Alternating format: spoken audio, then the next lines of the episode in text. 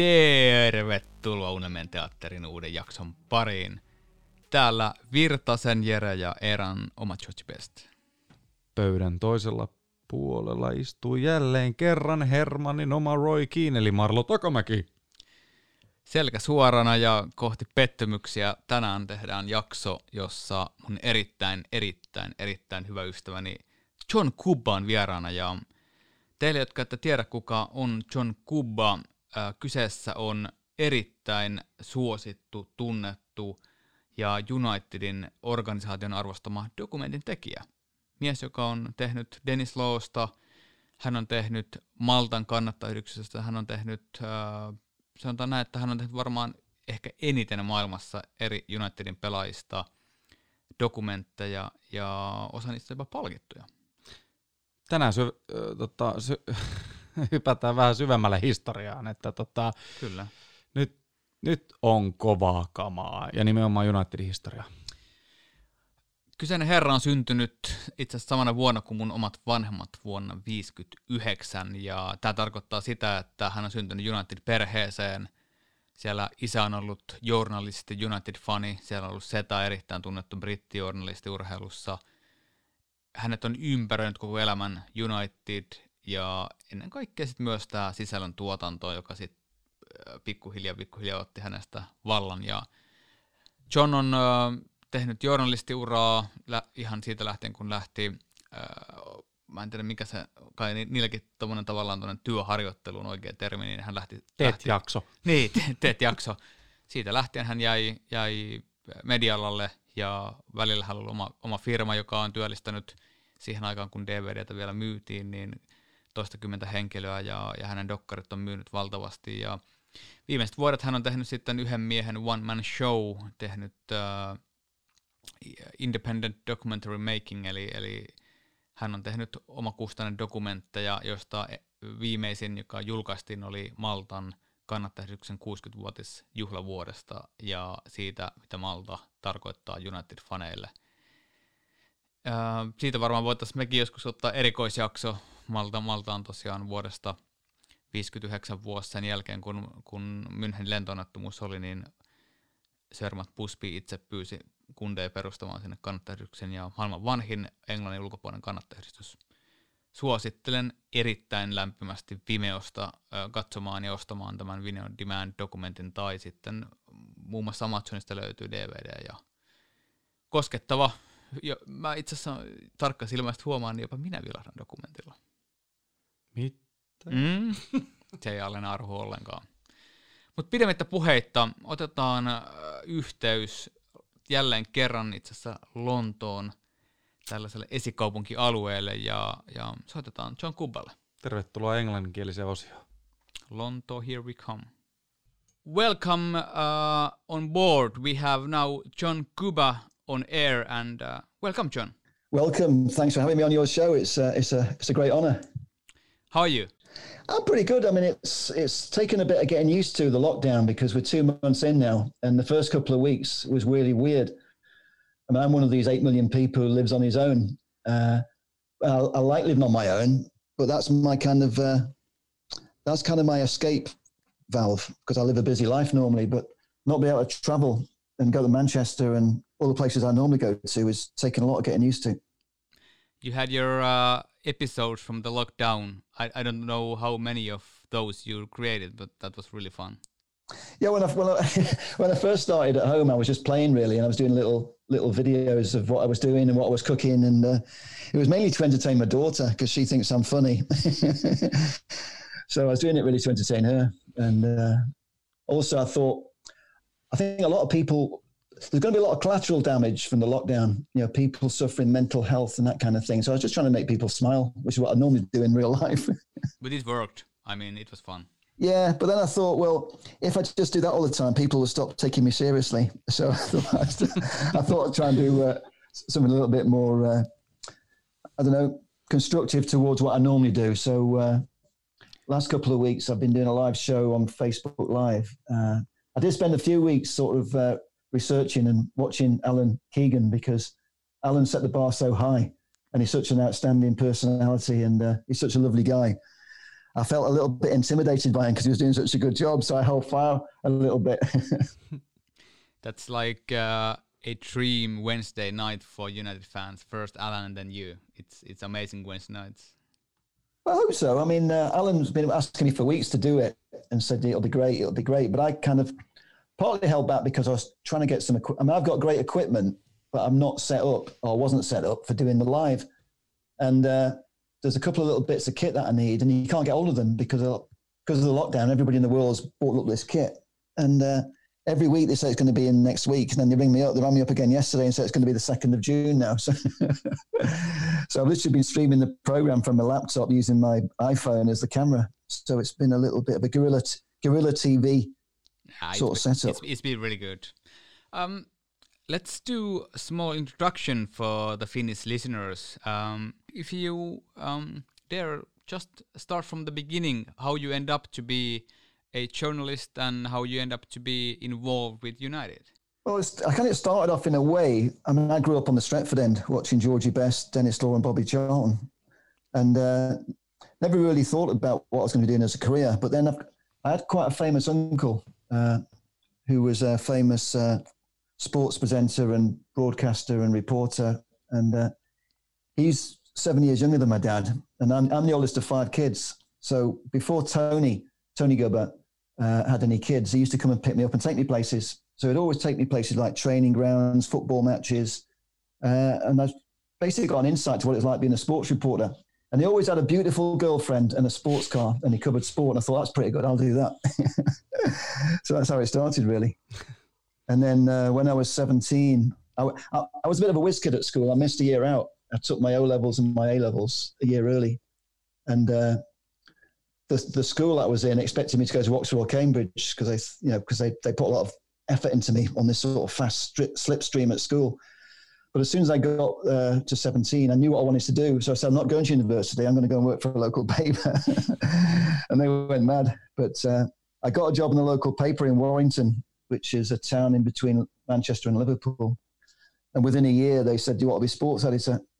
Uh, because they knew that I come from a sporting background with my uncle being a famous sports presenter. So by the time I was 18, I was a sports editor of a local paper. And it sort of took off from there, really.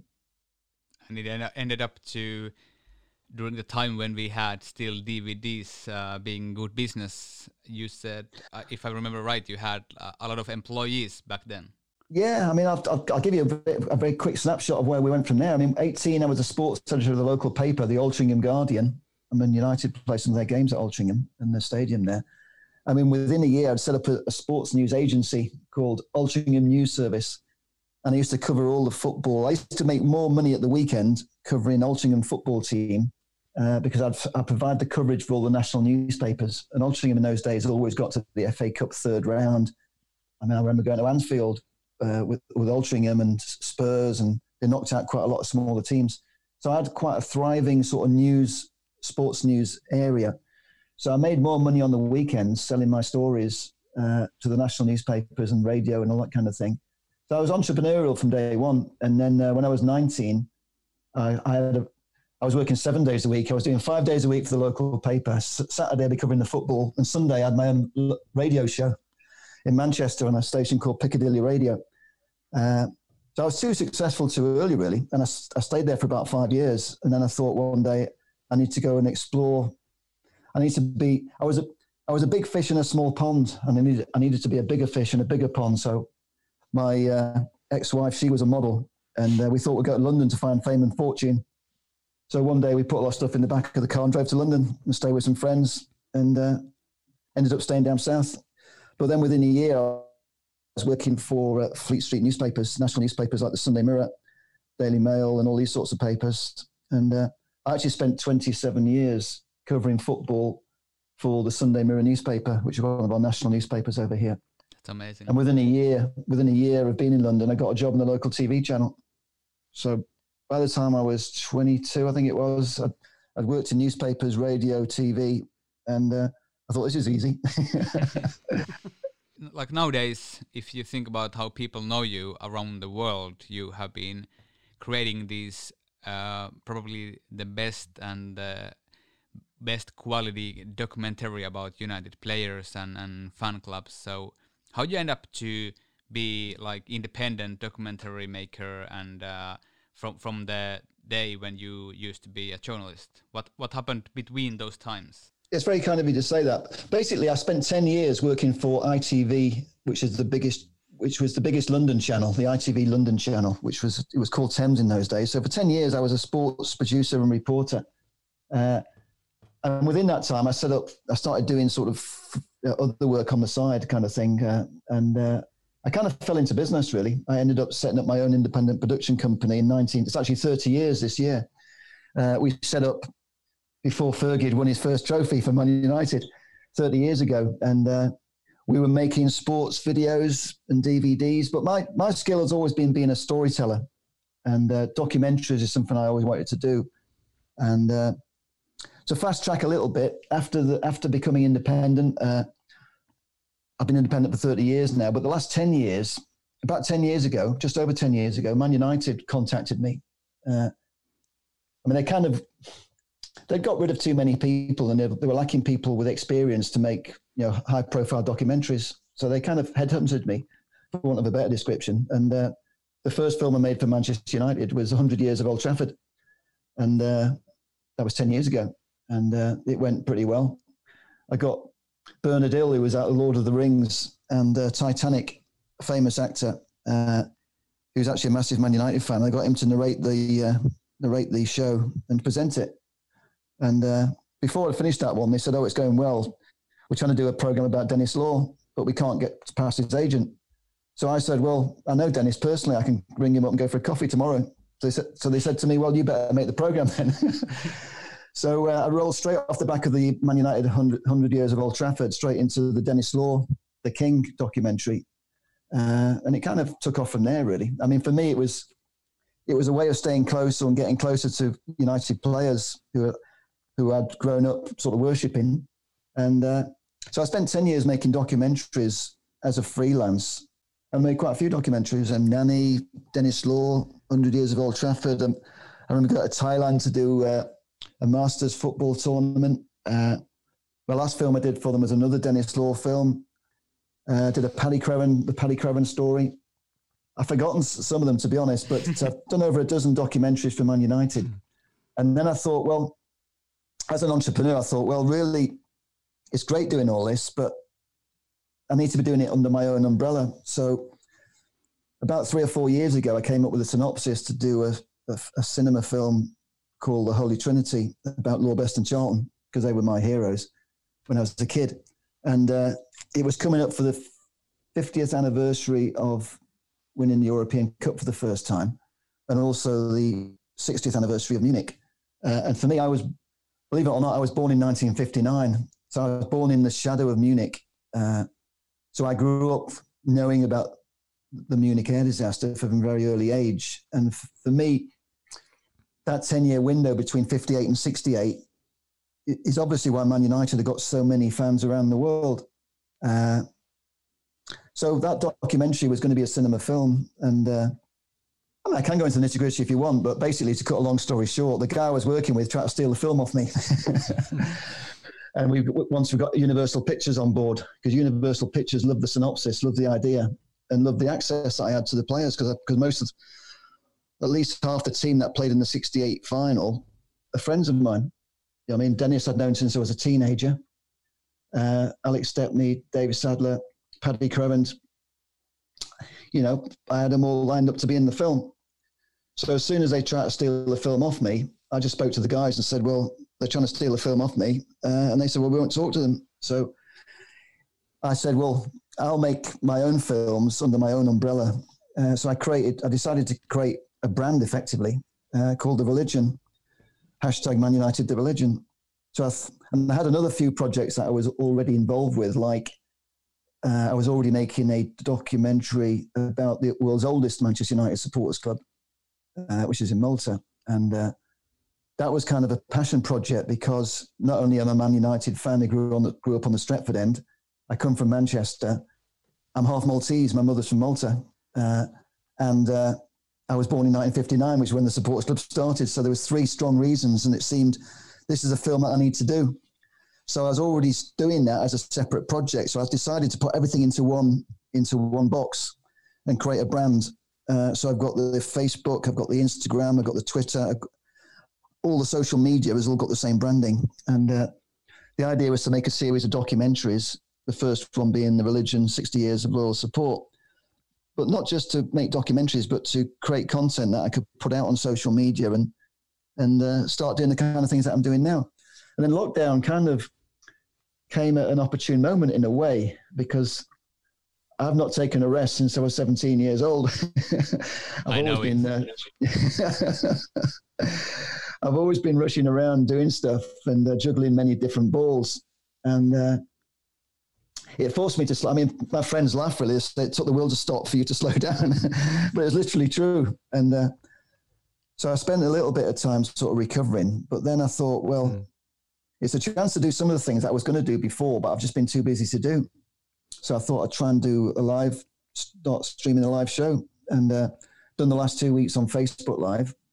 Uh, I've been going slowly, really, because there's lots of things to learn and there's lots of things that can go wrong. Uh, but ultimately, I want to stream the show live on Facebook and YouTube at the same time. It's not that difficult to do, but you just need to get your head around the software and pay the pay the registration fees and just practice a little bit more. So I'm conscious of the fact that I'm i talk a lot, so I need to give you a chance to talk. you just want to hear me speaking. I've been dragged off stage quite a few times because yeah, no. uh, they give me a microphone. They give me a microphone, and they can't get me off. Hey, do I remember this one correctly? That after Ryan Giggs made this um, his deal with Reebok, you were amongst the immediate group making the first interview with Ryan. Yeah, well, if you, you, might be too young to remember, I'm not sure. But when Ryan first started, Fergie didn't let him speak to the media. You know, he didn't do any TV interviews. And this was around about 92, 93. Uh, he hadn't done a sit down interview with anybody for television. Yeah. And I was already three years into my independent production company. So, my company, I was hired by Reebok to basically do a video news release to come along to Old Trafford to film the launch of this sponsorship deal uh, and to do an interview with him. And that's what we did. So uh, that's one of the clips that's on the channel, in fact, you know, youtube.com forward slash Man United The Religion. I've got a I've got a massive archive, and that was a. I remember that day like it was yesterday. I just I'd just been to Portugal to make a fitness video with a fitness program with Linford Christie and Colin Jackson, who were two uh, elite Olympic athletes. I mean, Linford Christie ended up winning the gold medal at the Olympics, and uh, Colin Jackson was the fastest man over hurdles. But Colin was a Welshman from Cardiff, and he knew I was going to do this filming with with uh, Ryan Giggs the following week when I got back from Portugal. He said, "Well, give our best regards to uh, to Ryan." And it was kind of weird because uh, it was the days when we had the photo shoot on the pitch. I mean, Tony Sinclair, the groundsman, groundsman's a good friend of mine, but he would like he would shoot you if you walked on the pitch with you know a whole mob of must have been about fifty of us, cameramen and journalists and still skills guys, just just trampling all over the pitch to take pictures of Ryan wearing his Reebok gear. there was a few other little lines from that though, because uh, what's fascinating is that Ryan Giggs didn't have an agent, and the deal with Reebok was negotiated for him by by Sir Alex Ferguson, mm. and. Mm. Uh, I'd forgotten this, but when I was looking at the footage the other day to, re- to re-upload it onto the, the new channel, uh, Martin Edwards, who was the chairman at the time, makes a comment and he, and he talks about that. And he also says, We're delighted with Reebok because it means it guarantees Ryan Giggs staying at Old Trafford a bit longer because uh, they can afford to pay him the big bucks. Indeed. But it's, it's amazing how the game's changed, though. It's kind of what I was trying to say, really. And uh, Giggsy looks so young, though. I mean, Giggsy's always looked young, but he looked like a baby look at the footage. yeah, he was young. Um, I know you have been you know you, you're a kind of old school uh, documentary maker and journalist but also you have been doing some really really nice present stuff with uh, benefiting from the social media i would love to uh, share the story about the melanie raccoon with with finnish, finnish uh, listeners. Please the stage is yours. Okay then this is a fact this a lot of people don't believe this one but uh, it kind of it kind of coincides with when I was hitting rock bottom about six or seven years ago. I think after the last recession, it must have been a bit longer than that, but uh, the last recession, I was struggling a little bit, and uh, I'd made a, I'd made the first TV series for Animal Planet Europe uh, back in 1999, which was a f- fantastic year for football, of course. But I, as a storyteller, I'd make films about everything. I mean, obviously, sport was my passion and uh, I had 10 people working for me. We were making 100 films a year for the video sell through market uh, for different football clubs, all football clubs up and down the country, and even in Scotland and uh, all over the place. We had a cameraman that was working for us, an Australian guy, and he came in one day. I've, he said, I've, I've been doing some part time work for this guy. He's, he's an animal trainer. he's, he's very interesting. And he's going to Egypt. He's taking some Egyptian cobras to Egypt to make a film with Omar Sharif who was a famous Egypt's most famous actor. So I thought that sounds like fun. So I said to my ex-business partner, I said, should we go? So he said, okay then. So we went to Egypt with these Egyptian cobras and this guy called Trevor, who's an animal trainer. He provides animals for feature films, pop promos, commercials. Uh, and the upshot was we got back and we made this little feature. And uh, about six months later, I'd done nothing with it. And Steve says to me, I bet you can't sell that series. And said, I bet I can. so I made a seven minute film. I took it to uh, Animal Planet Europe was just about to start in Europe and they had set up an office in, in London. So I went to see this young lady. And within three minutes, she said, I want it. How much gonna, how many episodes gonna have? How soon can they be ready? And how much money do you want? so I said, that sounds pretty cool. so we, we did a 13 episode series. So I became famous uh, in another world as, as, as an animal filmmaker. Uh, and I could tell you some more stories about that if you want, but it's probably going off the subject a little bit. But but, the, but, the, but that's the sort of pre-runner. So then a, a, few years later, quite a few years later, because we're talking 1999 when I made that series, and now we're talking about four or five years ago, probably, possibly more. I think four or five years ago, yeah. I got a phone call from this uh, lady, and she said, uh, I rung up Trevor and I said to him, "Can you make me famous? I've got a raccoon that rides a bike and and, and it goes on a skateboard." And I thought she was a nutter, to be honest. And I said, I don't work for private people. I don't blame you. she said, I know that Trevor said you can make me famous because I've, cause I've made Trevor famous. I mean, Trevor's the world's most famous animal trainer because of my series.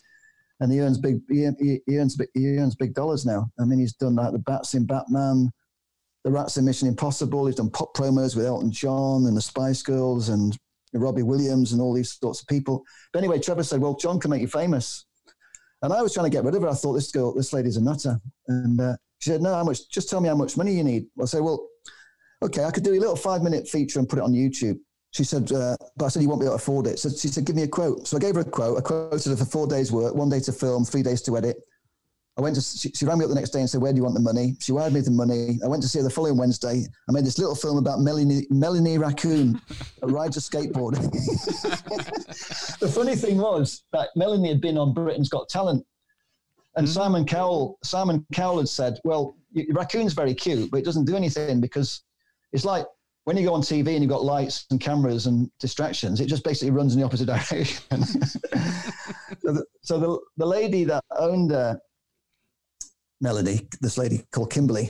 Have to remember her name then. Kim Kimberly was the owner. I mean, she's a, she's she was a little midget from America, and uh, she'd come over to England on a student visa, and she was about 35 years old. She'd never worked in her life, and uh, when she'd finished uh, studies on equine, which is horses, uh, she thought she'd get a little different animal, so she she went out and bought a raccoon and thought she'd train to do things. You can do a hundred different things and it's got like hands like fingers, so it can like it can like pull up a flag on a flagpole. It can uh, it can open like a Russian doll. It can do the skateboard, and it it gets into a high chair and it has its breakfast.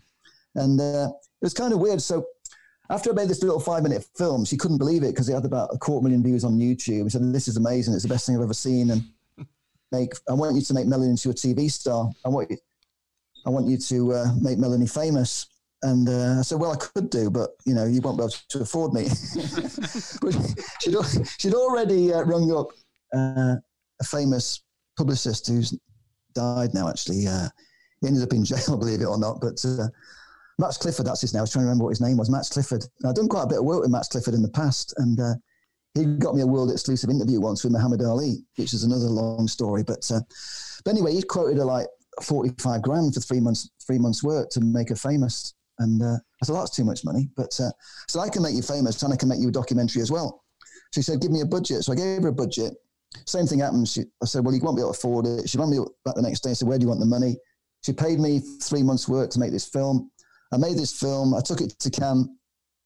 Everybody couldn't believe it because it's literally this, this this raccoon. It walks up to the bike and gets on it and starts cycling it.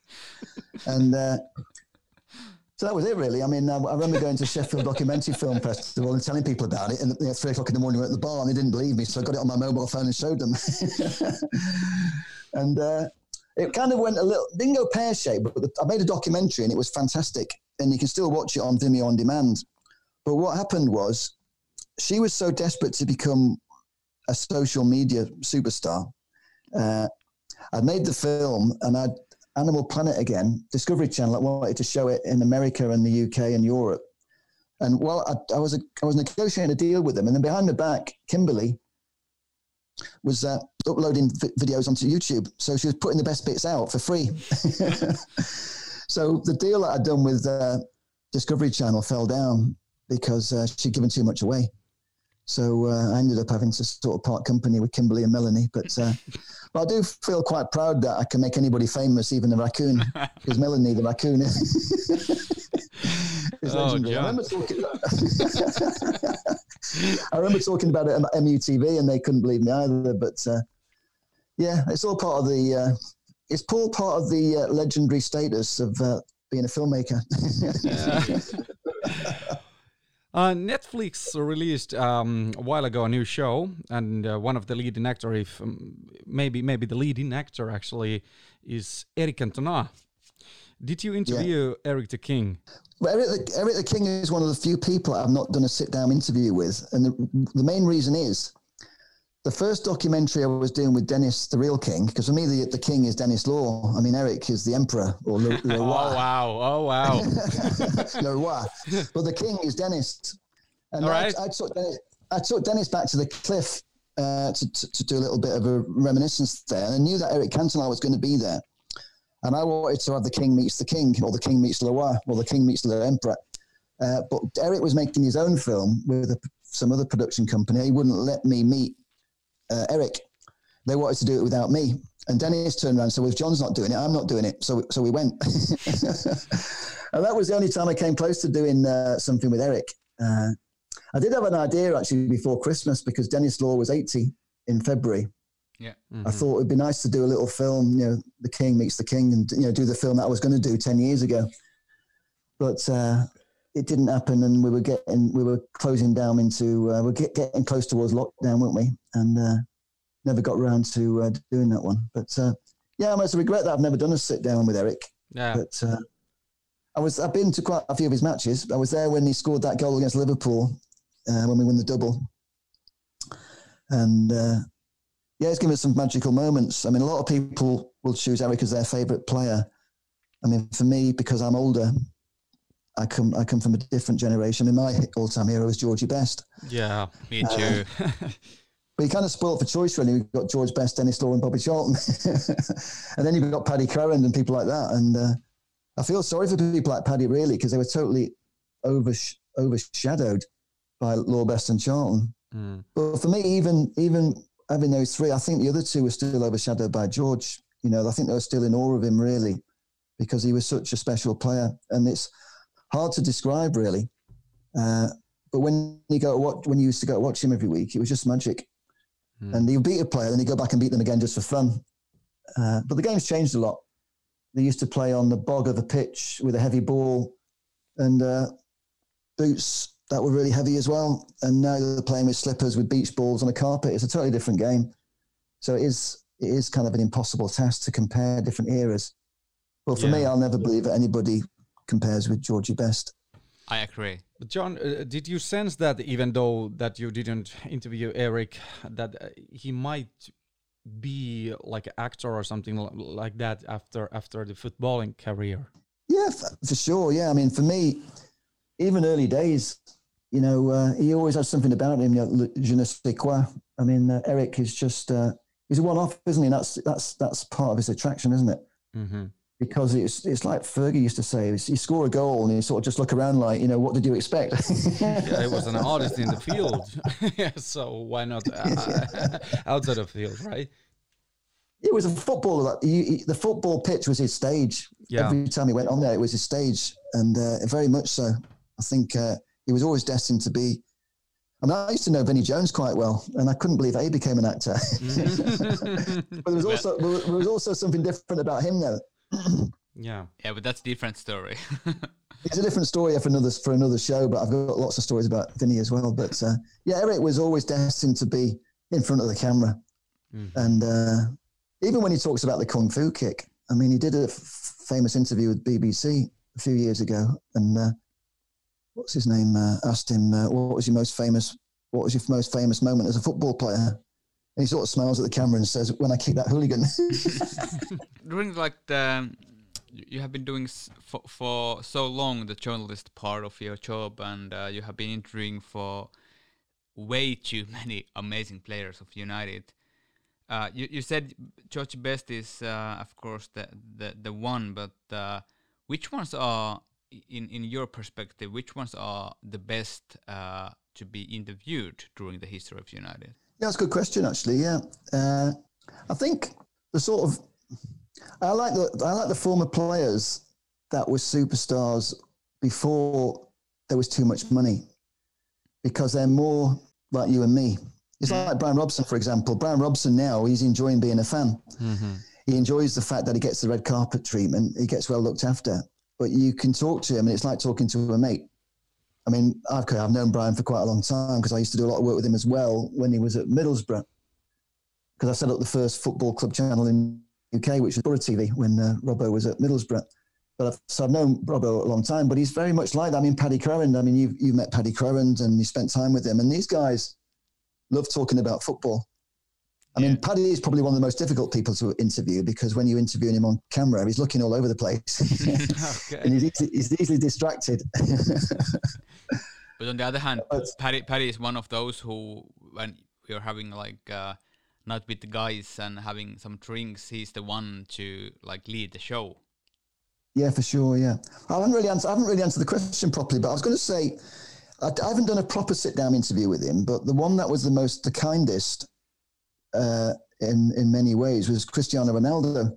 Really? I was making a doc. I was making I was making a documentary about Nani, and uh, this is a funny story, really, because it was about the third or fourth documentary I was doing for Man United TV, and uh, Nani was just breaking into the you know the, the, Portugal team as the new golden boy. He was a new kid on the block, and he was supposed to be the one that was going to follow Cristiano and be the new the new big star, the, the pinup. He, mm-hmm. you know, he was the pinup for a little while because he was young and he just burst onto the scene. And uh, it was international break, and they said, "Can you go to uh, Portugal?" Uh, Portugal were playing Iceland in a European qualifying game, and then going to Denmark for the for the deciding game. So I had this mission for ten days to follow Nani around uh, on his international break. It's not for break for him; he was playing on international duty, but his international break for Man United. Uh, so I'd arranged to try and meet him beforehand at Carrington. Uh, and I waited for two hours. He never showed up. And I think he was so shy, he just basically went out the back door. And but the upshot was I never get to, I never got to meet him before I went to Portugal. I never met him before. He didn't even know who I was or what I was doing. And uh, the day before I went, the uh, head of the Portugal national team media said, "Don't bother turning up because you haven't got any access." So I didn't tell Man United because I needed the money, and I thought, well, this is a bit of a challenge, isn't it? So I went over there, and uh, it was kind of an interesting story how I got the uh, feature on the Nani, But after the first game, I managed to get an interview with him in the mix zone because uh, I'd organised it with his agent. Because uh, Man United said, don't talk to his agent because I want loads of money. But when I sweet talked them, they said, oh, it's good PR. You don't, you don't need any money, so just do it. So it all worked out quite nicely. But one of the things was uh, they'd have like they'd put a player up for like a press conference each day, but it wasn't like a press conference that you have like in England where you sit at a desk and you've got the press in front of you. You kind of stand around in a sort of group, and it's it's kind of weird. And uh, it was after the Portugal had played Iceland and won five three, and the national media went absolutely mental with uh, with the Portuguese team for letting them sc- for letting Iceland score three goals. They thought it was a disgrace, and Ronaldo was getting an awful lot of abuse and stick from the from the national media in Portugal. And I'd seen Ronaldo after the game, and uh, he'd seen this with some MUTV sort of ID. You know, sort of we're wearing the t-shirts, and so he's, he he was he was very kind and sort of said how you doing, and uh, he, he knew that he, he loved Manchester United. But anyway, when it came to this uh, time when he was put up as the guy, all the me, all the uh, Portuguese media were asking him difficult questions, and then I sort of said, "Well, I'm I'm John from MUTV, and I want to talk about Nani." And uh, what what Cristiano did was he basically he, he, he put himself in between me and the rest of the media, and put them all behind him, and we just had our own little we had our own little chat for, for five minutes. And then when I finished, I said, "That's great, thanks very much." He said, he said lovely and he just basically walked off so nobody else got to ask any more questions but he was really kind and he was he, he is such a good person and uh, there's a lot of jealousy in the world and uh, he unfairly gets some abuse from some quarters but obviously most people love him but uh, i've seen firsthand that he's, he's a lovely person and he's got time for people uh, you, you, brought up uh, brian robson and so many of our guests are doing the same all the time. They brought up uh, Brian Robson all the time that he's so special one way or or, or, another. But uh, can you bring us something on the table that it's your story about Brian Robson that our listener, uh, listeners hasn't maybe heard before, or what's your uh, special experience with this guy? I've got some stories about Robert, but there's probably quite a few that I can't tell you. yeah, yeah, yeah. yes, you can. Yes, you can. I spent a bit of time with him in Bangkok, which was interesting. I went to Thailand with Robbo, uh, and uh, you might have forgotten, but not only was the captain of Man United in England, he was also the he was also the the manager of the national team. yeah, I remember that. So, so, so Robbo was the next person most famous to the king of Thailand. And uh, we got off the plane and we went straight to the king's palace to do a tour of the king's palace. And uh, Robbo said, I'm not sure if you'll be able to film this when we get there because it's the king's palace. And we arrived in this sort of like uh, people carrier. There was me, there was uh, Mark Sullivan, Sully, who was a presenter for MUTV. He was he was the in front of the camera talent. I was kind of the director, producer, stroke second camera. And we had another cameraman called Phil. Anyway, and we also had Andy Cole on the bus. And uh, who else did we have? Uh, Clayton Blackmore, a few others, uh, Viv Anderson. But anyway, we get to this place and uh, we open the doors. And you know that scene from the Notting Hill when Julia Roberts opens the door oh, yeah. Uh, and whole world's media's out there? Think of that, but 100 times bigger. Hmm. There must have been wow. there must have been 200 people holding cameras. And Robert looks at me and says, I don't think there's any problem, mate. You can do what you like. it seemed like the whole of Thailand had turned up with their cameras to film us doing this tour of the King's Palace. So that was a nice little story. I mean, I can't tell you about what we did in the evening, but we had some interesting nights. And uh, Boys on Tour, it's, uh, you know, when you're on tour, what's, what's on tour stays on tour. And uh, we had some we had some good times. But it was it was fascinating trying to buy Robbo a, a drink at three o'clock in the morning at this bar. and uh, I go, I went to try and buy him a drink, and this little man comes running up to the bar and says, "No, no, we pay." It was Singha Beer. The sponsor had followed us, and he was with us still at three o'clock in the morning when we were in this bar. yeah. And then uh, we were walking back to the hotel, and uh, I was walking with Robbo. We were just walking together, just me and him. Who was who was working who? yeah, yeah. We're trying to make sure that we're both standing up correctly. Uh, put it that way. But uh, but Rob, I've never known anybody that can can hold his beer as well as uh, Robbo. Uh, so that's what makes Brian Robson so special, right? I think it was he's got hollow legs. I mean, he's, he, he, he could win an Olympic gold medal for drinking alcohol. I mean, I went up to Middlesbrough once to, I went up to Middlesbrough once to do an interview with him. I, I travelled up and I stayed overnight in a hotel and I got there at 10 o'clock in the morning to interview him. And he says, John, like, we're going to have to wait a couple of hours because I had a heavy night last night. so I spent two hours giving him coffee and, uh, he was as good as gold when we did it. It was fantastic. But uh, mm. I mean, another little funny story. I don't know if you were there actually, Yera, when we were in Malta. I mean, I'm not sure if, you, if your viewers your audience is really interested in this one. But uh, yes, they are. Working on your own, working on your own, you have to juggle quite a lot of things. Because when I'm making my documentaries, I'm not only asking the questions and producing the, the show. I'm directing it and I'm doing the camera as well. So I'm, I'm about four people rolled into one. And uh, we, they told me I've only got five minutes to interview with Robbo. So I set up the I set up the tripod and I was getting the camera ready uh, to do this interview in the in the kind of boardroom of the uh, Maltese Supporters Club. And the camera, the uh, the tripod collapsed, and uh, Robbo was laughing his head off, thinking, uh, you know, can't you get any professional gear? he was he was giving me a lot of stick and a lot of banter. So I ended up with a, another good friend of ours, Peter Wood, who's the chairman of the Edinburgh Supporters Club. I said, Pete, I need you to be a human tripod. I so, need it. So, so he did, yeah. And uh, so he was holding up the tripod. He's, he's sitting on one side of the tripod, I'm on the other. So we're, we're holding the camera up between us like a human tripod. And Robbo's just uh, asking the first question, he answers it, and then he just he just breaks down into fits of laughter because he can't contain himself anymore. he says he thought it was hilarious. But I love the sort of uh, I love those sorts of moments really because you're dealing with real people and uh, you can have a laugh, and it's not you know sometimes you go to interview players now at Premier League football clubs. I mean, I made I made a documentary for Chinese TV the state broadcaster in China a couple of years ago, and we had a little bit of Man United and a little bit of Man City. And I went to do a one to one with uh, Joe Hart, who was not Joe Hart, the uh, defender who was always making mistakes, who came from Everton. His name, I forget his name now, plays for England. Uh, but anyway, we, I went to this one to one interview, and they they had to they have to sort of like vet your questions before you answer them. You have to put them in the day before, and you can't ask anything spontaneous. Spontaneous and when you're doing the shoot, they're standing behind you to make sure you don't ask any questions you've not agreed. And if you deviate from the uh, from the script of what they want you to talk about, they, they stop the interview. And uh, it's totally different situation than when you're doing things with people like Robbo and uh, you know Ben Thornley and Alex Stepney and uh, Stuart Pearson and all these sorts of people. You know these guys from the past when they're just ordinary guys who who were famous for being football players but now they've gone back to being ordinary guys in a way, uh, with the status of having this fantastic uh, things that they've done in their lives. So it's a totally different world. And uh, mm. Robbo, I think Robbo's enjoying the afterlife as a fan who doesn't have to worry about training mm. and getting fit to play the next game. I mean, he was fantastic. I mean, we, we, probably would have won the World Cup in 1990 if Robbo hadn't got injured because Robbo was Captain Marvel. Mm. I mean, not only was a was a human dynamo, he was a fantastic footballer. He carried the team on his back sometimes, but he was a warrior, and uh, he put his body on the line.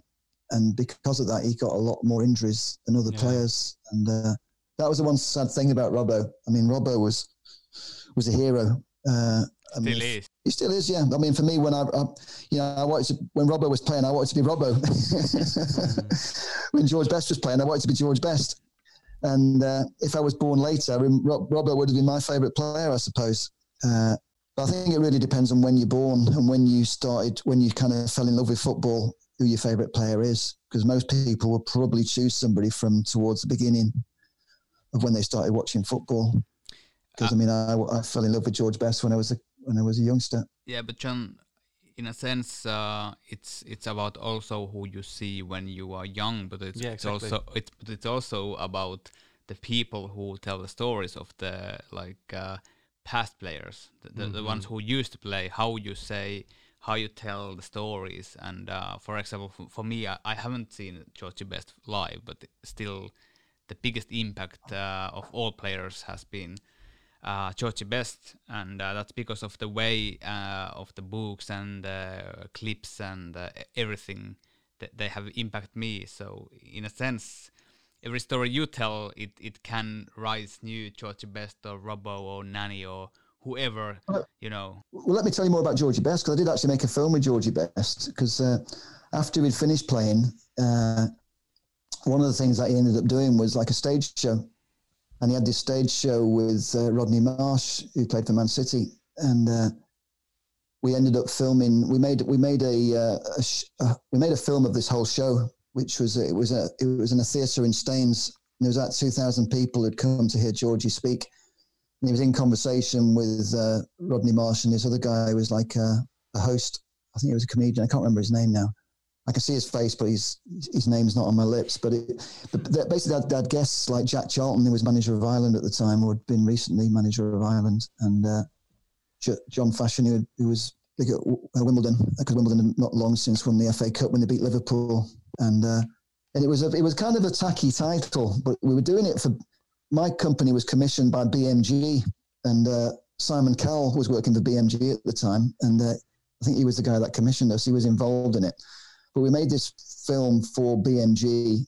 who were kind of a record label, but they made they made uh, videos and DVDs in those days, and uh, it was called Drugs, Mugs, and Thugs, and it was the year that Paul Merson had got into trouble, and also Eric Cantona had done his uh, kung fu kick not long previous.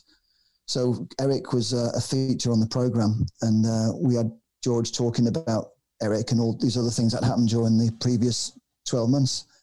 And f- George famously says that he thought Eric had done the right thing, and uh, he was only bleep bleep because he missed him the first time. We had to run back and get him again.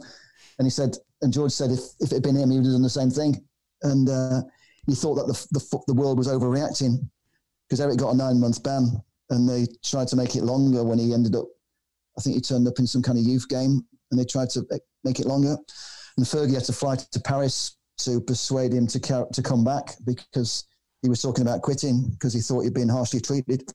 And Georgie was basically agreeing. He said that people who don't understand football were making decisions and it was totally overreaction. And uh, Eric, uh, Eric had been uh, he'd been slaughtered basically by everybody. You know, it's like public enemy number one. You know, the punishment couldn't be big enough. I remember walking around Old Trafford around about that time, and it was before I'd done any work with Man United TV. And this guy came up to me, he said, "Do you want do you want to make a comment about Eric Cantona?" and so I appeared on MUTV as a fan, uh, and an anonymous fan, and I'm pretty sure nobody at MUTV knows I've ever been on talking about Eric. Uh, and I wouldn't have a clue where to find the footage, but because uh, the question at that time was, is he going to come back? is he going to retire? Is he going to quit football because it's nine month ban? You know, can he come back from it? Mm. But no, but, and I said yes. I think it's. It, it, I, I, I, pleaded for Eric to come back, and I said, you know, people don't understand. He's he's, he's got to come back, and you know, Eric's going to be a legend, and he, he was already half a legend before that. But he came back, and he. The thing is, not only did he come back, but in his first season, United won the double, and mm. uh, and uh, he was main Player of the Year. So a year before, he was public enemy number one, and then the following year, he was uh, Football Writers Player of the Year, and he was the hero again. So he, came back bigger, really, because of you know, in, in a weird way, because of the kung fu kick. It, it got a lot of attention for him, and he became this larger than life character, even more so than before, because of what he'd done. And uh, you know, you know, he's a special player when Fergie makes special rules for him because. Uh, Lee Sharpe talks about it quite famously after after dinner speaking, and I've heard him make this speech, and uh, he talks about after this game how he's Fergie's laying into all the players one by one. You know, what do you think about you? you, you, you, you you're basically getting the hair dryer, and they're all getting slaughtered. And he gets to Eric and says, "Son, you can't do that kind of thing," and then just basically lets him off, and and he goes to the next guy and takes a strip off him. So he, he knew that Eric was special, and he needed to treat him in a special way, and it kind of reminds me a little bit of George Best in a mm-hmm. weird way because yeah. you know, Matt Busby Matt Busby knew that George Best was special, and he made special uh, allowances for him because he, he, used to go missing quite a lot and uh, used to do things that he shouldn't have really been doing as a professional athlete. Yeah, but the difference between like uh, George and uh, Eric was uh, George was the first superstar, so Sir Matt didn't know how to you know react Sir Alex already knew how to react, so that's that's why. Yeah, how he, to handle this he, superstar. Yeah, he had his yeah. code for yeah. Yeah, I mean, if if, I, if if George had been in a different era and had Sir Alex Ferguson as manager with the experience that he'd had, he would have probably played longer. But uh, but the thing is, he was just sensational. I mean, I a lot of people say, well, his career he didn't fulfill his career because he didn't play longer, but George didn't really see it that way. Uh, he, he sees that he had a special career and he just did other things. And okay, I don't really want to talk about the alcohol because everybody knows about the fact he used to drink a lot. And uh, I mean, I was I like the fact that he always had pretty girlfriends. And uh, he t- one of the stories he tells at the uh, at the at the show that we did was his famous scene, which I'm sure you probably heard the story, but he's he's got Miss World in the shower. He's got all his cash on the bed from some deal that he'd done. Uh, and the the, the uh, room service comes with the, with with the uh, whatever they'd ordered, champagne and caviar or whatever. And he says, "Where did it all go wrong, George?" And, and George thought that was hilarious because mm. in his in his eyes, nothing went wrong. He, he all kind of uh, he had the life that he wanted. Indeed, uh, John. Um, we would like to know. Uh, you just released um, a few months ago. Okay, it's it's a little bit more, more than two months ago. You released the Maltese uh, Supporters Club uh, documentary, and uh, you have some really really nice uh, stuff going on here. Uh, upcoming documentaries. Can can you like give sneak peeks about what's coming up from your uh, factory now? Catalog. Yeah. Okay. Sure. Yeah. Well, as I was kind of saying a little bit earlier, was I've kind of put all my projects into one container, which is Man United, the religion. Uh, and it also kind of coincides really with MUTV sort of like scaling down on documentaries because they got rid of the documentary department.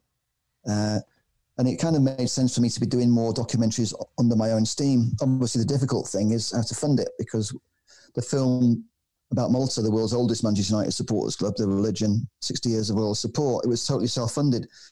Uh, and it's a difficult thing to do. Uh, but I'm, but I did it, and, I've, and, it, and it's been very well received. And it's you know the, the whole point of doing it originally was not just to stream it on the internet and to bring it on DVD, was to sell it to broadcasters. And I was going to go to Cannes to try and sell it to as many of the 185 territories in the world as I could do, but obviously lockdown has closed all the markets. But in the meantime, I've also spent the last two or three years filming uh, the next episode, or the next the next full length feature film, uh, documentary, full length documentary and it's called The Religion We Will Never Die. And this is about really about keeping the legacy alive of Manchester United. And the, the main characters in the film, the main focuses in the film are going to be Duncan Edwards, Jimmy Murphy, and Harry Gregg, and also the obviously the Busby Babes. But the thing is, I wanted to make I wanted to use it as a campaigning film as well because uh, Harry Gregg for me it was for me it's scandalous that Harry Gregg was never knighted and I wanted to use the film to try and help him get knighted. Obviously, well, it can't happen now because he's not with us, and sadly, he died in February. Uh, but I spent eight and a half hours with him filming in his house. In his house, and uh, he's an amazing man, and uh, he was an amazing man. Uh, but his memory will never die, and that's the point. Really, I want to keep alive these memories of these guys. Uh, I mean, Duncan Edwards I mean, I never got to see him play, obviously, because he was, he, you know, I was born after after the Munich air disaster. But everybody I've ever interviewed who played with him or saw him play say he was the greatest player ever. Uh, and Bobby Charlton is the only player he looks up to. He said he felt in awe of. I remember, I remember interviewing Cliff Jones, who was a double winner for Spurs in 1960, in the early 1960s. And he told me this story, which has never been I've never used this clip before, and it's it's going to be for this film. But he talks about playing in a in an army team, and Cliff Jones was a prolific striker who played for Wales. Uh, but he said in my team I've got Bobby Charlton and Duncan Edwards. what a dream team that was, uh, and some other players that I forget now. But he he says Duncan Edwards is the best player he ever played with, you know, by by a long way. And I think it's sad as well because there's not a lot of archive of these guys and I think it's important uh, that we keep that we we we, we educate and t- and tell the younger generations about these guys. Uh, obviously, I remember the '68 team, uh, but I don't remember the '58 team because I wasn't I wasn't born. But I've you know, like a lot of fans, I've I've, I've explored and I've researched. I've interviewed many people, and uh, what our football club did after the war with Busby and Jimmy Murphy uh, is incredible. And but a lot of people don't give Jimmy Murphy the recognition that he really deserves because without Jimmy Murphy, there wouldn't be a Manchester United. Yeah. I mean, after the crash, I mean, Busby's fighting for his life. We've lost our players or half the team, and the board wanted to close it, wanted to close us down.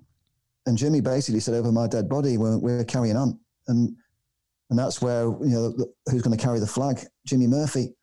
Uh, and uh, I want to use the film really to uh, to address that as well, really, to give more recognition to Jimmy Murphy. And uh, I've been trying to support various campaigns to get Jimmy more recognised at the stadium.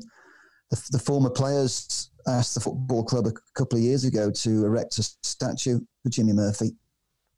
I mean, it's not a direct criticism of the current board because this has been going on a long time. There was an administrative admin, admin error and it took them a year to reply, but they said no, which I think is wrong. But uh, there's also a good friend of ours, uh, and Mulholland, who's got a campaign to try and get the K stand named the Jimmy Murphy stand. And I think it's right that there should be something, whether it's a stand or a statue. I mean, uh, I think uh, it's important, and I wanted to really shine a light on that question. So that was kind of a reason for Jimmy Murphy being a, a main character. And also Duncan Edwards, as you know, I'm involved with the Duncan Edwards Foundation. And uh, Duncan Edwards was really the poster boy of the Busby Babes team and the players that died in the Munich air disaster. Mm. But he was such an incredible force. I mean, they called him the tank. I mean, he was he was uh, he was a man when he was a boy, if you know what I mean. Yeah. I mean, remember what it was like when Rooney came along. He was a man when he was a boy, wasn't he? But yeah. uh, mm. Duncan Edwards was even more so.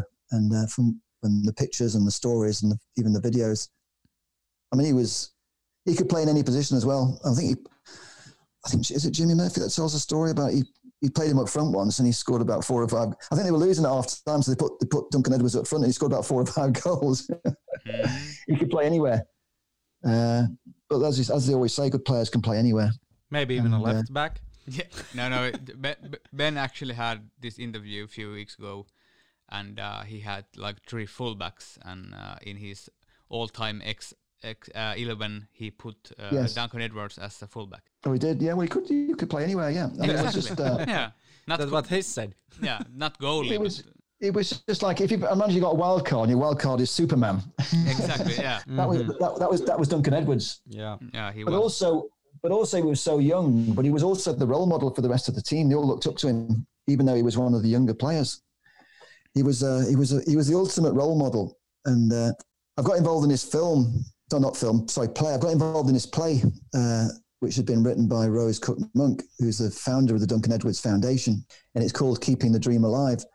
And it's all part of the same story, really, about keeping these memories alive.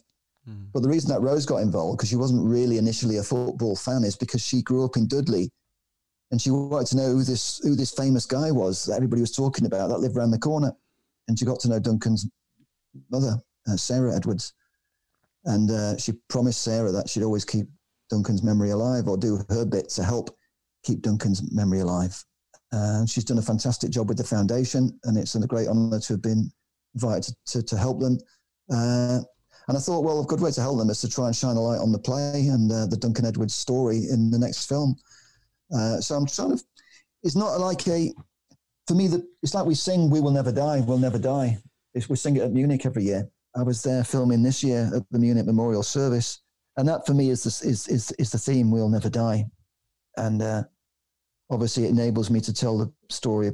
I don't want to go too detailed into the, the Munich air disaster itself, but it's more about painting the picture of who these guys were and giving people more information about their lives. Uh, and in the play, it's kind of a way of bringing Duncan back to life in a way and giving people information that they would never have heard before because the stories have never really been told. And we've, you know, the people have written about Duncan, but there's never been a a real. There's never been a big film about Duncan, uh, and the plays plays a good. I think it's a good. I think it's a good solution really to getting the Duncan Edwards story out there. And obviously Jimmy Murphy's a big part of the of the play, and uh, Harry's in there as well. I mean, the special scene has been rewritten to accommodate Harry because obviously stories change with Harry sadly passing away in uh, February. But the kind of uh, it was kind of weird, really, that we had Harry Gregg's funeral. I was at, I was at Harry's funeral in Northern Ireland, and it was on the day that Duncan died, on the anniversary of Duncan's death. So uh, the play was supposed to happen in May, uh, but obviously because of the coronavirus lockdown, it's been postponed. But now we're hoping to have it the, on the uh, 22nd of February uh, next year. So that'll be the day after Duncan died. So it'll kind of be poignant, and I think from a from a uh, promotional point of view, it'll be a lot easier to get people talking about it because it'll be coming on the back of the anniversary of the crash at the beginning of February, and then uh, the anniversary of Duncan's passing on the 21st of February. So uh, the play will be on the next day. So I think that's uh, so that's an important part of the film, really, and uh, also sort of shining a light on the association of former players because uh, they they do a lot to keep alive the memory of these old guys. And Harry Gregg was kind of fundamental as well in helping to set up the association of former players.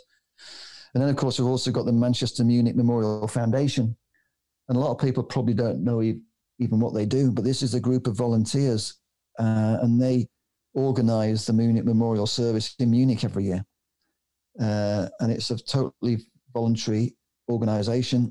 Uh, I think they're trying to get charity status, but they kind of raise money for charity, and they do a fantastic job. I mean, last year, so this where are we this year? They went to Belgrade before Munich and they presented a plaque that's now been uh, that's now in the hotel. They presented the plaque to the hotel where the uh, Man United team stayed on their final night before the crash, uh, and it's a picture. It's a plaque with a picture of the guys, the famous picture, and that's now a place that people will go and visit.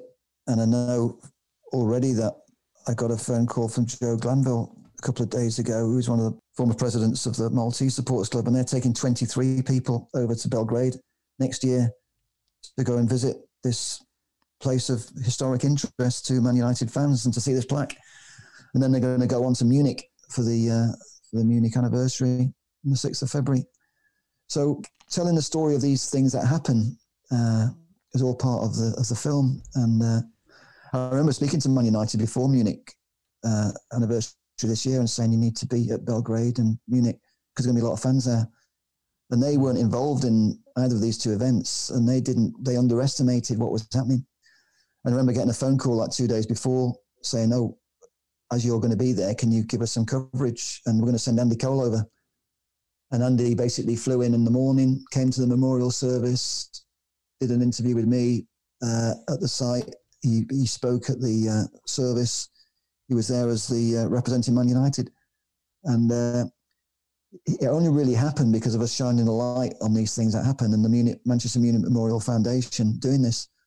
And I'd written a blog a couple of days before, and I think that really it made it. I think it's the alarm bells went off, thinking, okay, we need to be there, and Man United did react, and they were there.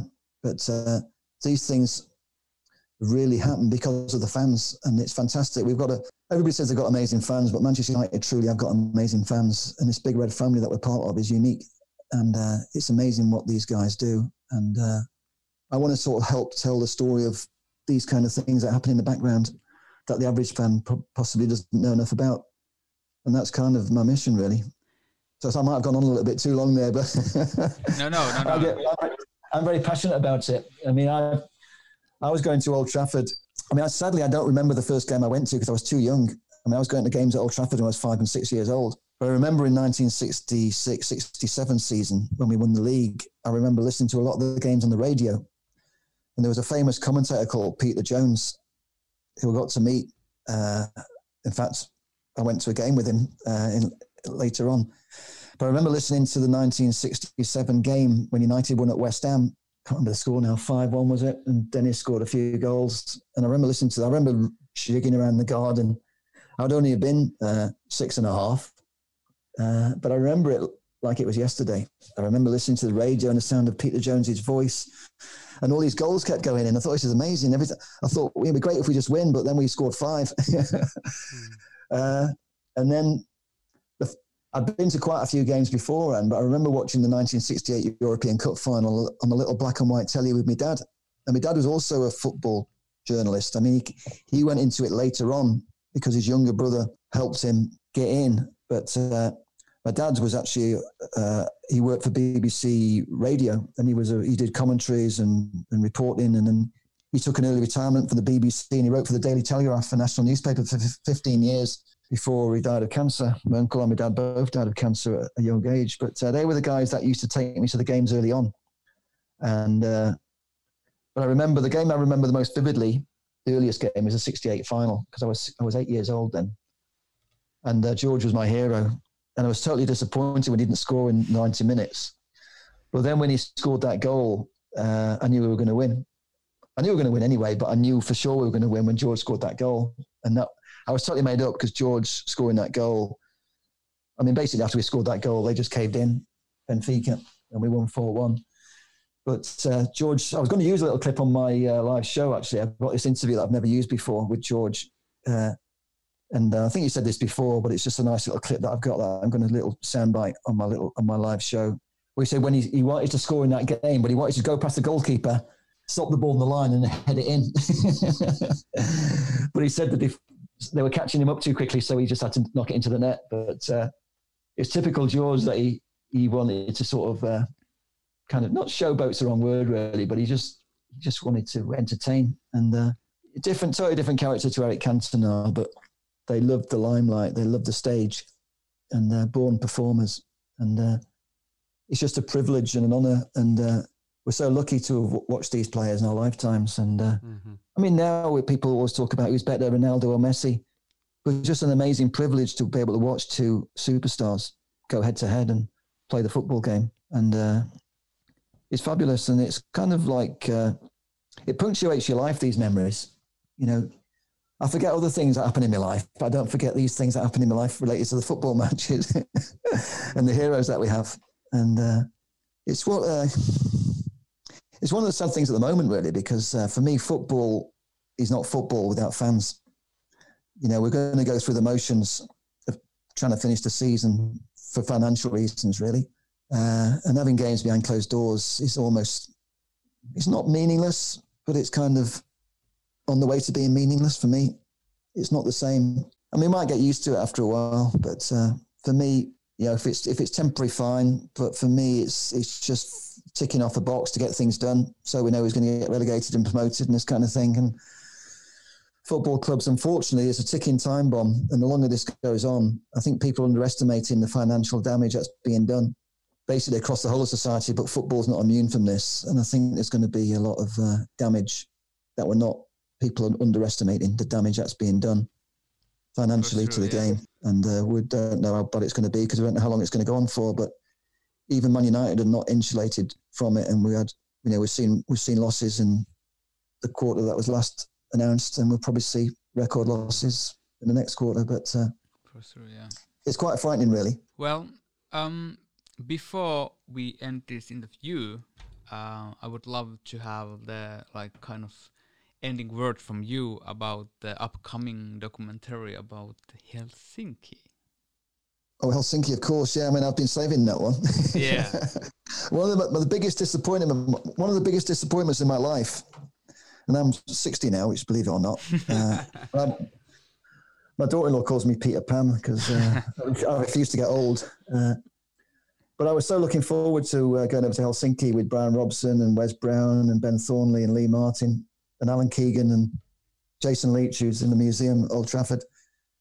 And I know I had some amazing experiences lined up for us, but I was just so looking forward to doing it because uh, I know the guys were as well because uh, none of the players, the ex-players, have been to Helsinki, and not not many people have. Uh, I know. I, I do know. yes, we know. We know. well, I'll tell you what. I've got a surprise for you because a, good, a very good friend of mine is, is Gordon Hill. Yeah. Who scored two goals in the 1976 FA Cup semi-final against Derby. I was there. Uh, and he, he played for Helsinki. He played for a Finnish team, but he also played against Finland for England. Yeah. Mm. And I've got some amazing stories that I'm saving for another day because uh, I'm saving them for the film. Yeah, but, for uh, sure. Gordon actually played for the Helsinki HJK club. So yeah. Oh, yeah. go. Yeah. So uh, yeah. and, and, and, also from the guys who are coming to the Helsinki Red Room opening, Robbo of course has played in Helsinki because of the national team. Yeah. But the, the others, okay, it's a new experience for you. I was forgetting about Robbo, yeah, but yeah. Wes Brown, I know Wes Brown hasn't been there, and Ben and Lee.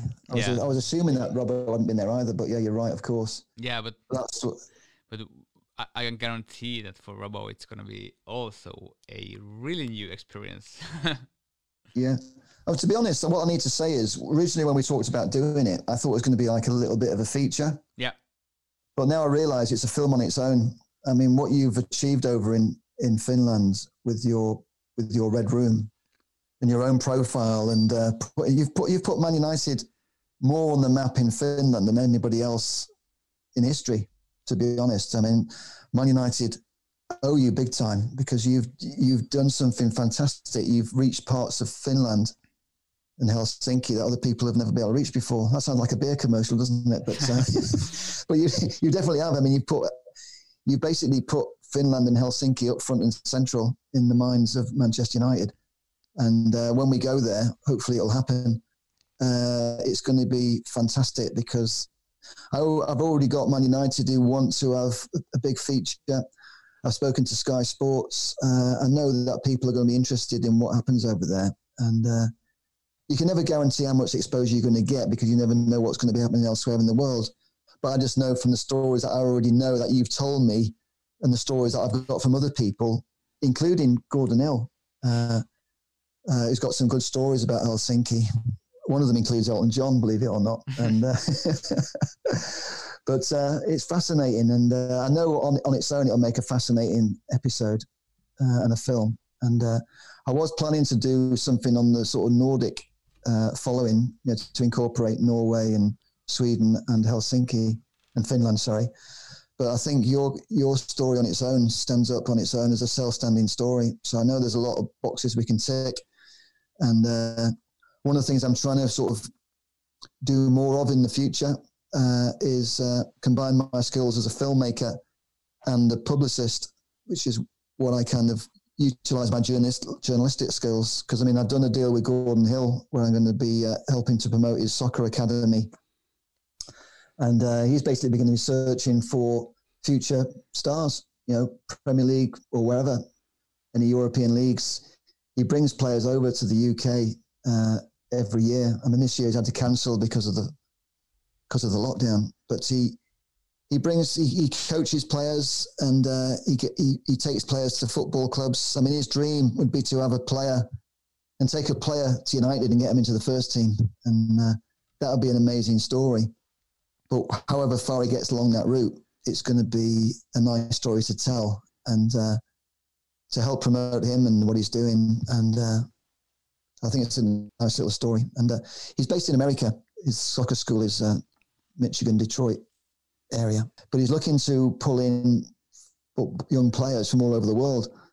You know, so you might, if you've got any budding players in Finland who want to go and sign up or want to apply to be on the uh, Gordon Hill Soccer Academy, I can uh, put them in touch.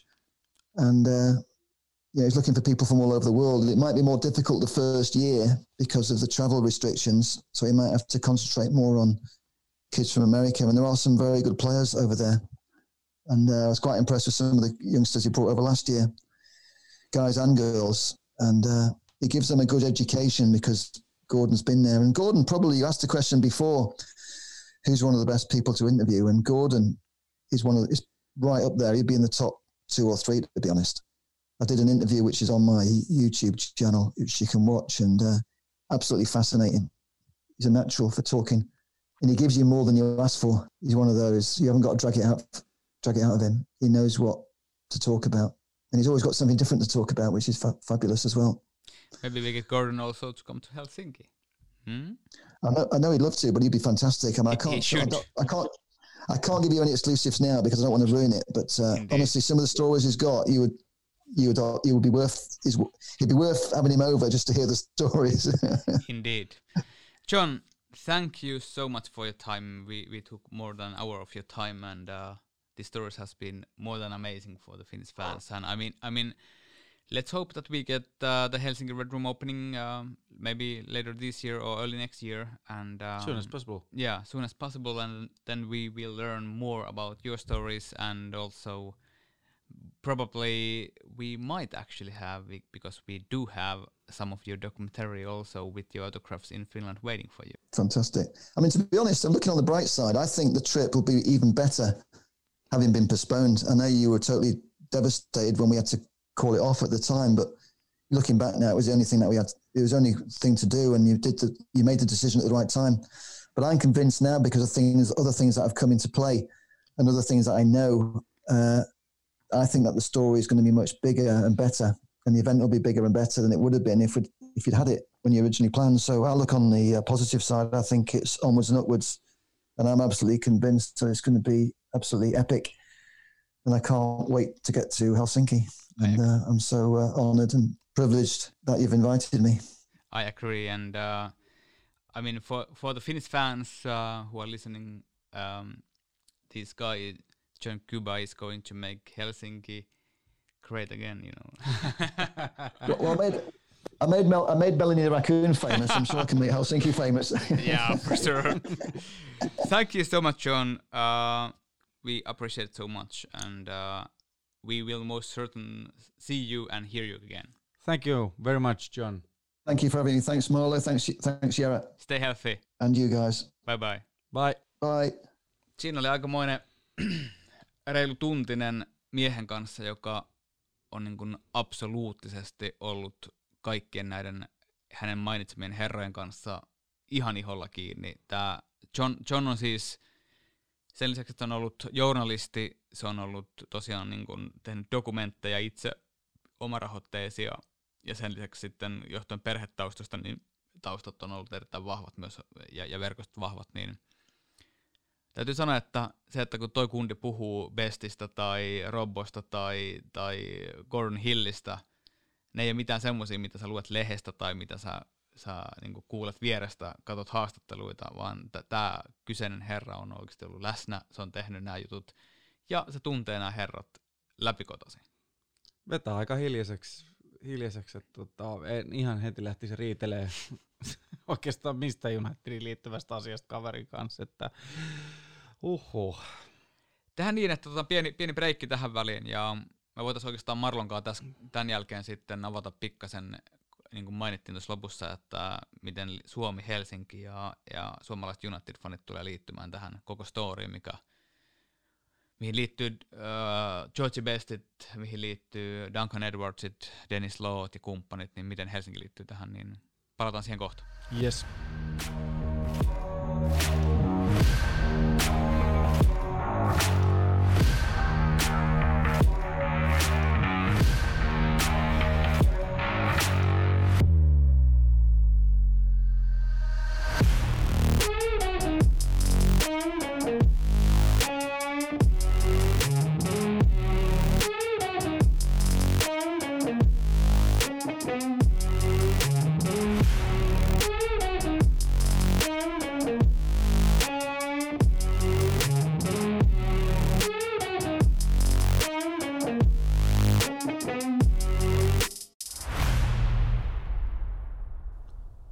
Tervetuloa takaisin Unelmien teatteripodcastin pariin. Kyllähän oli taas, olihan taas kovaa kamaa ja, ja tota, mulla tulee itselle sellainen olo, että kun ollaan sydämen, sydämen asialla ja mennään noin niin kuin historia, historiassa noin syvälle ja noin niin kuin ihan joka ikistä hikipisaraa myöten noin niin kuin, niin kuin syvälle, niin en, en, mä, mä, mä, mä oon jotenkin niin sanaton taas vaihteeksi, että et, et, ei mulla oikein mitään muuta muut mielessä kuin se, että kauhea kunnioitus tollasta, niin että tekee työtä ton rakkaan seuran eteen, sen vieressä ja sen ete, niin kuin, niin kuin vuoksi.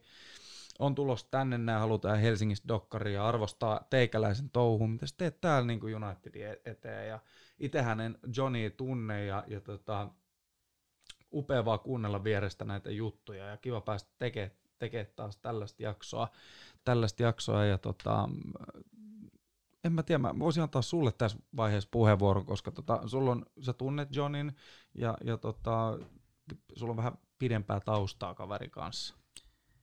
Joo, mä oon, mä oon aikanaan tutustunut Johniin näillä mun reissuilla noihin fanitapahtumiin ja, ja itse asiassa mä taisin olla mun veljen ja, ja tota, parin mun porilaisen ystävän pikkutommin, iso, pi, joo, pikkutommin ison Tommin kanssa oltiin reissus silloin – tähänkin liittyisi oma tarinansa siitä, miten pikkutommista tuli iso Tommi, iso Tommista pikkutommi yhden reissun aikana. Mutta yksi plus yksi. No joo, ei, tämä on, tää on ihan eri tarina. Uh, mutta joo, mä, John on ollut semmoinen henkilö mulle Unitedin historiassa, joka on uh, totta kai avannut valtavasti ovia.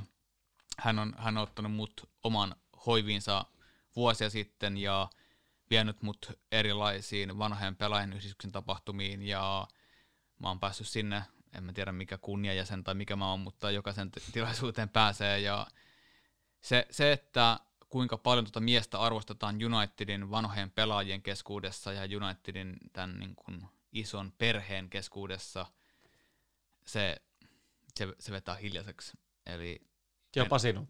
Niin, me, meidän, meidän on tosi vaikea ymmärtää Suomessa sitä, että puhutaan seurasta, jolla on 1,2 miljardia seuraajaa ympäri maailmaa – mutta tämän seuran ydin, tämän seuran ydin kannattajaporukka on kuitenkin tosi tiivis, se joka aktivoi, se joka tekee hyvän tekeväisyyttä, se joka taltioi tarinoita, se porukka, joka käytännössä vie tätä legacia eteenpäin ja John on, jos ei ihan keskipiste, niin se on vähintään siinä niin ytimen vieressä. Ja tuo Maltan dokkari, ää, mä, mä en niin kuin lähtisi ottamaan kantaa siihen. John ei varmasti ole maailman seksikkäin ää, dokumentin tekijä. Se ei ole varmasti se mies, joka duunaa Hollywood-leffoja, mutta se on mies, joka taltioi tarinoita.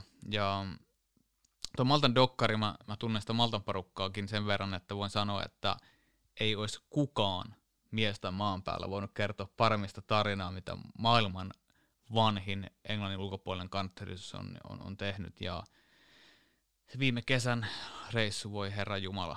Siis mä, mä, mä en tiedä, miten sitä kuvailisi. Se, ne, ne, niiden, niiden dinnerit, miten ne järjesti ne, ne reissut Gooson saarelle.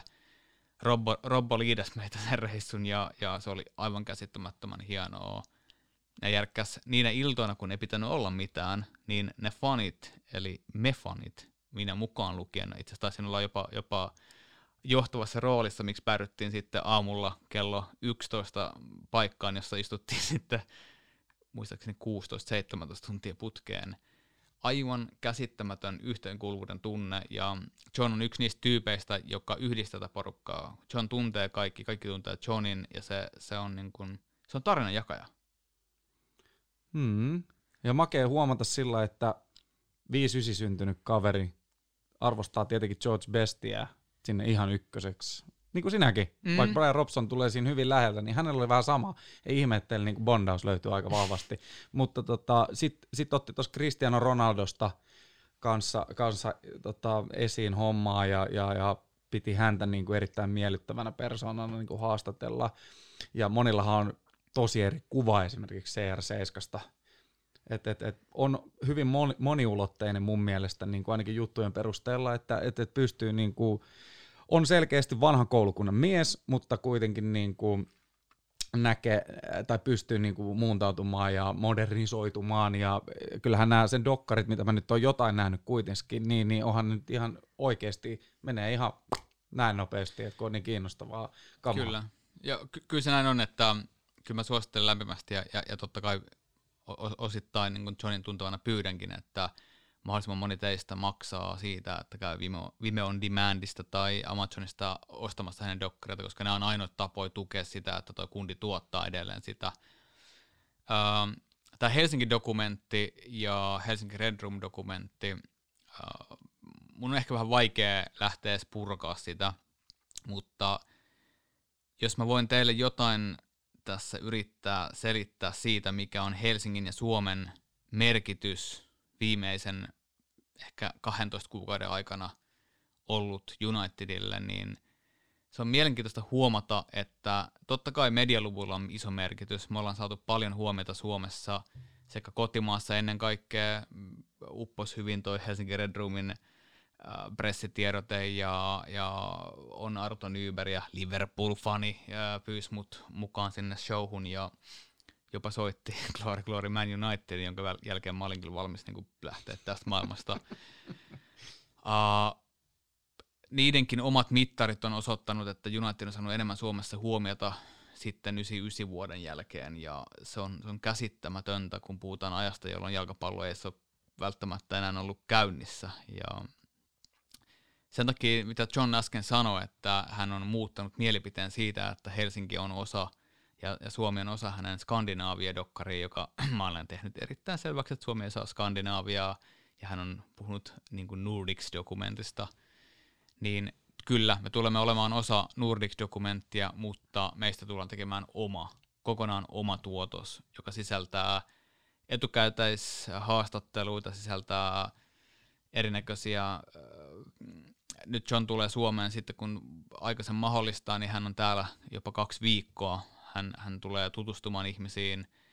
Moni teistä, jotka Unitedin kannatteluksen väki kuuntelette tätä, niin teille tulee järjestämään foorumi, mihin John kutsuu ihmisiä ja, ja päästään kertoa ja jakaa tarinoita.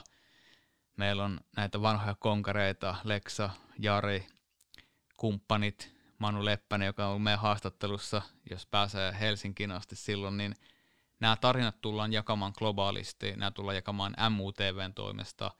Ja mä oon, mä oon ihan helvetin ylpeä siitä, että suomalainen kannattaminen ja, ja miksi mä korostan Helsinkiä, niin älkää, älkää niin kuin muualla Suomessa siitä niin kuin liikaa välittäkö, että tämä johtuu vaan siitä, että mun oma tämä museo on Helsingissä, niin hmm. antakaa, antakaa sen mennä läpi, läpi niin kuin sopivasti sormien, mutta Suomi tulee olemaan Unitedin kannattamisen ja, ja Unitedin median maailmankartalla ihan järkyttävän paljon tulevaisuudessa. Ja en mä tiedä, mä nostan hattua meille. Me ollaan, me ollaan Suomessa kaikessa tässä hiljaisuudessaan ja kaikessa tässä meidän normaalissa social distancing, joka ei välttämättä liity edes tähän meidän pandemiaan mitenkään, me ollaan vähän, vähän etäämmällä toisistaan, niin me ollaan kuitenkin onnistu jättää tonne sellainen jälki, että esimerkiksi John on nyt, kuten äsken kuulitte, niin päättänyt, että tämä ansaitsee ihan oman dokumentti, elokuvan, ja hänen tapauksessaan tarkoittaa, että se tulee olemaan MUTVllä ähm, 780 miljoonaa vai mitäköhän se nykyinen tavoittavuus on, niin ihmisten saatavilla. Ollaan rohkeita jatkossa ja mennään, mennään ulkomaille ja, ja kannustetaan sitten seuraa, mikä sydän sanoo. Niin. Meidän tapauksessa nyt on United ja... Niin. kyllä, kyllä. Mä en tiedä, huomasiko Marlo tuossa, mutta kun John, mä, mä oon Johnin kanssa kuitenkin jutellut tästä, niin kuin, jos, sen, jos sen päivätasolla, niin viikkotasolla, ja, ja ei se ole kertakaan noin suoraan sitä sanonut, että hän haluaa tehdä tästä Suomen kannattajatoiminnasta oman dokumentin, mm. niin wow, miettikää sitä. Malta ja sen jälkeen Suomi. Maailman vanhin kannattajayhdistys. Ja sitten tulee tämmöinen 5-6 miljoonaa kantava Suomineito. Niin, hiljaisuus wow. ja Sibeliusta päälle. Niin. Kyllä mä, kyllä mä sanoin, että tota, hyvä duuni me. Mutta hei kiitos, tämä oli, oli jälleen kerran pitkä tovi teidän ajasta ja mahtavaa, että olette käyttänyt sen meidän kanssa. Väitän, että tämä oli aika sivistävä osuus meidän näistä podcasteista. Johnin ymmärrys ja osaaminen Unitedista on jotain sellaista, että toivottavasti kun saadaan rajat auki ja Helsingin Red Roomiin avaajasta tänne, niin moni pääsee juttelemaan Johnin kanssa. Varoitan kuitenkin, että siinä saattaa mennä tunti tai kaksi sen jälkeen, kun Johnny pääsee vauhtiin. Niin, tämä on ainut tunti, mikä meni nyt. Niin, hän on tarina, tarinakertoja Jumalan armosta, että aivan, aivan huikea mies. Ja jos jotain tästä nyt voi toivoa, niin ehkä toi Gordon Hill oli sitten se meidän jokeripelaaja Helsingin avajaisissa. Että katsotaan, jos saadaan vielä viides Unitedin pelaaja tänne, vanha pelaaja tänne silloin, kun avajasta on, niin miksei se olisi Gordon Hill, joka on hoikossakin kuitenkin esiintynyt. Mm-hmm. Mm. Hyvä, hei. Kiitos John Kubba, rakas ystäväni. Mahtavaa, että hän käytti meidän kanssa näin paljon aikaa ja tuossa jo kun pidettiin tämä pieni strateginen tauko, niin, tauko, niin tuli viestiä, että hän oli erittäin iloinen, että pääsi juttelemaan meidän kanssa. Ja kiitos Marlo, kiitos katsojat, kuulijat ja kaikki te muut. Ja me palataan viikon päästä jälleen näihin samoihin tunnelmiin ja fiiliksiin. Yes. thank you